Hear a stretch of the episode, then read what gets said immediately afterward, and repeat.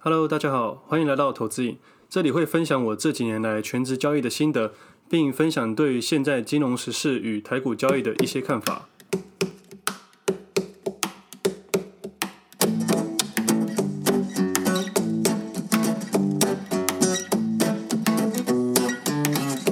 今天是八月三号，星期一。这集是我第十六集的节目，我是魏德。今天我们聊两个主题。第一个主题是用台积电的例子来说，顺势还是最高。第二个主题是技术分析是分析还是让人归西。那今天我把我的部位都调整好了。前两天说录完要休息一下，不过今天运动回来有点灵感，就想说录一下。其实上周我没什么太大的动作了，只不过在想最近的行情创新高，大家在想什么？市场在想什么？价格的表现是什么？观察了一阵子，有一些自己的想法。在前两周美股台积电 ADR 大涨十趴的时候，在隔天礼拜六的节目中，刚好有听众问我什么是追高，什么是顺势。我直接提说，下个礼拜的台积电就是例子了。台积电开盘涨停已经是已知的事实，要如何判断是追高还是顺势呢？差别差在你在大涨十趴之前，你有没有持有台积电？如果你有，你可以适量的加码。这叫顺势，如果没有，你跑去买，这叫做追高了。那追高的股票，它有没有可能再创新高？有，其实是有可能的。在短线上，追高的股票更容易再上涨，但是在中长线的话，追高的股票比较容易让人赔钱。为什么会这么说呢？其实最重要的还是要看你的周期，你交易的周期，还有你的资金水位。最重要的是你有没有在大涨之前持有这张股票。如果有的话，代表顺势。如果没有叫追高，其实这部分最重要的是心态面的问题。那以今天台积电的收盘价为四百一十六元，比第一天涨停十趴的四二四点五还要低。那如果你是顺势的人，你现在肯定不担心，因为你的部位还在获利中。但如果你是新加入的投资人，你肯定开始担心了。毕竟台积电从第二根涨停板四百六十六点五波段最高价到现在也回档了五十元。假设你是看新闻跑去买台积电的人。现在回档也有五十元了，代表你如果不小心这么倒霉买在最高价，一张要赔五万元，所以我才说不要看新闻买卖，因为大部分的新闻对你今天和明天的交易绝对没有帮助，所以我才建议假日再看新闻。新闻有太多情况下是想要挑动你的情绪，挑动你去买或挑动你去卖。我还记得那天是礼拜一，台积电涨十趴，我那天晚上跟朋友去打篮球，球场上每个人都讨论台积电。我跟这群朋友打球打了十多年了，从来没有人在球场上讨论股票、讨论台积电、讨论大立光。我那时候想说，奇怪，怎么大家都知道了？让我想起第一集我讨论富石油的问题。我爸这个这辈子没有碰过金融商品的人，也在跟我讨论石油的问题。但我在这边不是要预设台积电接下来会涨还是会跌。我想表达的是，同一只股票，不同的切入点、不同的周期，会带入人性不同的情绪。顺势的人现在只要想我要赚多还是赚少，那心态面会非常的正确，也非常的理性。那如果你追高的人，现在的心态是我要赔多还是赔少，你会担心，你会负面，这时候就很容易失去理智，也比较容易做出一些错误的动作，而你的操作也比较容易情绪化，这也是交易的坏习惯。而对我来说，在周五晚上看到 ADR 大涨后，我就没有过度去操作台积电了。我反而会去注意加权指数，因为台积电占加权指数的比重真的太高了，影响会非常的多。因为没有过多的动作，我才能理性的去判断这个盘面，而也可以用较客观的角度去看台积电，接着去做自己的部位调整。这两周很明显，大部分的股票都是下跌的，唯独三档股票在大涨，所以我们的指数就卡在高点不动。不管市场怎么说，有些人会说买台积电出货骗指数，但其实你要去想哦。在 Intel 发布这个消息之前，台积电已经拉了一大波了。但是在新闻发布之后，反而情绪化了。以理性的角度去想，是因为新闻影响了股价，还是股价创造了新闻呢？那这两周有回档，我反而喜欢这样的回档，要有点像样的回档，你才能看得出来自己的部位有没有在该有的位阶上面，有没有过度的使用杠杆，有没有买太多。其实，在上涨格局中，大部分的股价都是呈现四十五度角的。那如果你的股票还在上升趋势中，刚好都可以利用每一次的回档去重新检视，这样去想就是一个正确的心态了。那刚刚是一个上涨的例子，那我们来聊一下下跌的例子。在月初有大同的事件，我也在 IG 上发表了一些想法。这种股票在交易市场上一直都是拿来炒作的股票，也就是玩价差而已，不是什么长期稳定赚钱的股票。拉开过去的财报也看得出来，它几乎每年都在赔钱。也在那时候提醒大家，不要因为新闻的负面消息过度去做卖出的动作，反而要慢慢理性的卖出。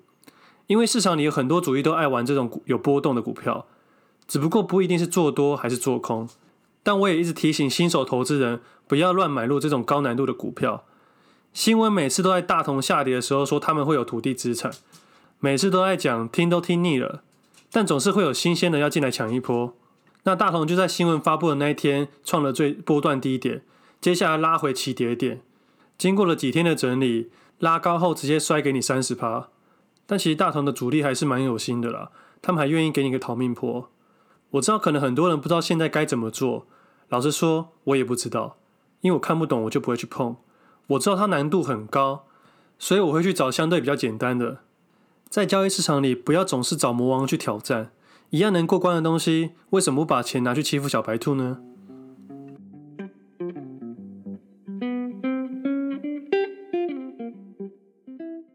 第二个主题，我们来聊一下技术指标。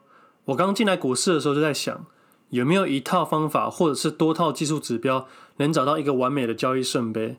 最后你会发现，大部分的技术指标都是事后论，像那种什么波浪理论啊、MACD 啊、KD 上 KD 下，要买要卖，还有那种九天、十三天之后转折的什么鬼的，这些东西只要你经过回测，你就会发现蛮闹的。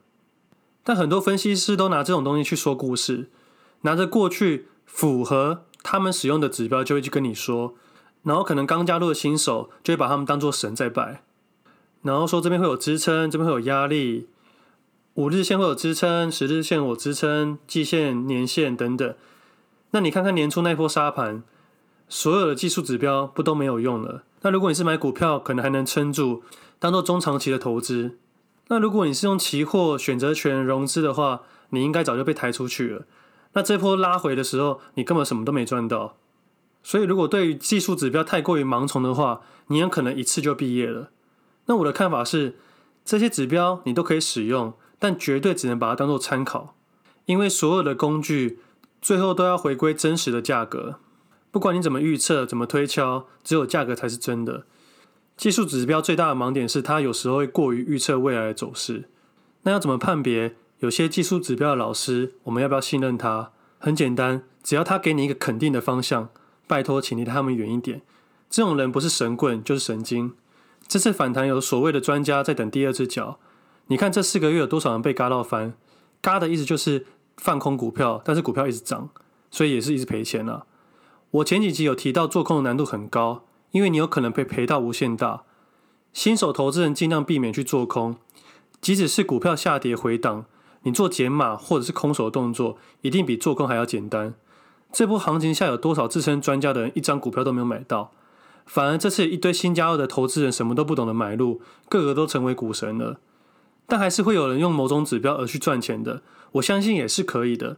但这种人一定会去做停损，他们也不会过度于预测未来的走势，他们只是有几率性的去推敲而已。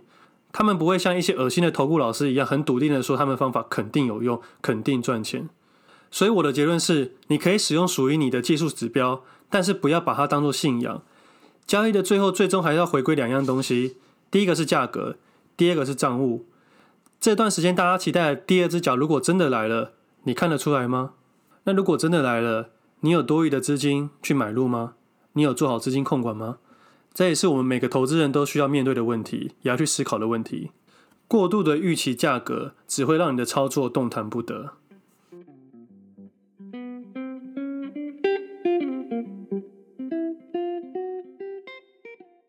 最后的部分，我来说一下我对台股的一些看法。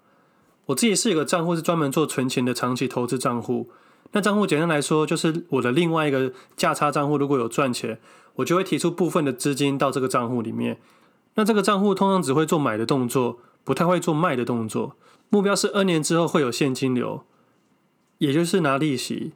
当然我知道利息只是左手到右手的概念，但是因为我要长期持有的关系，所以我也不会太在乎这件事情。当然也不会太在乎短期的波动，只是今天刚好觉得有机会，而接下来要出去玩一周，那这种周期性较长的交易模式，也比较适合小资族或者是没办法看盘的人。那这个账户通常会从五十大公司里面去挑选，因为周期会拉长，所以会找相对比较低档的，但还是要相对稳定，不太会选那种涨翻天的股票。那这种选股模式跟交易逻辑刚好跟短线操作上面相反，所以我才要分账户。存钱账户的优势就是我有时间跟市场去耗，我可以用时间周期来平滑价格成本，这就是长线的优势。所以建议每个投资人在进场之前一定要想自己的优势，还有自己的周期，才能去考量你的选股方式。那这样比较有可能提高你赚钱的几率。而金融市场里，我们必须爱钱，但却要跟钱保持距离，像极了爱情。那我们今天先到这里。如果觉得我的节目对你有帮助，请帮我订阅分享。有任何问题也可以在底下留言，我都会回答你。那我们下次见，拜拜。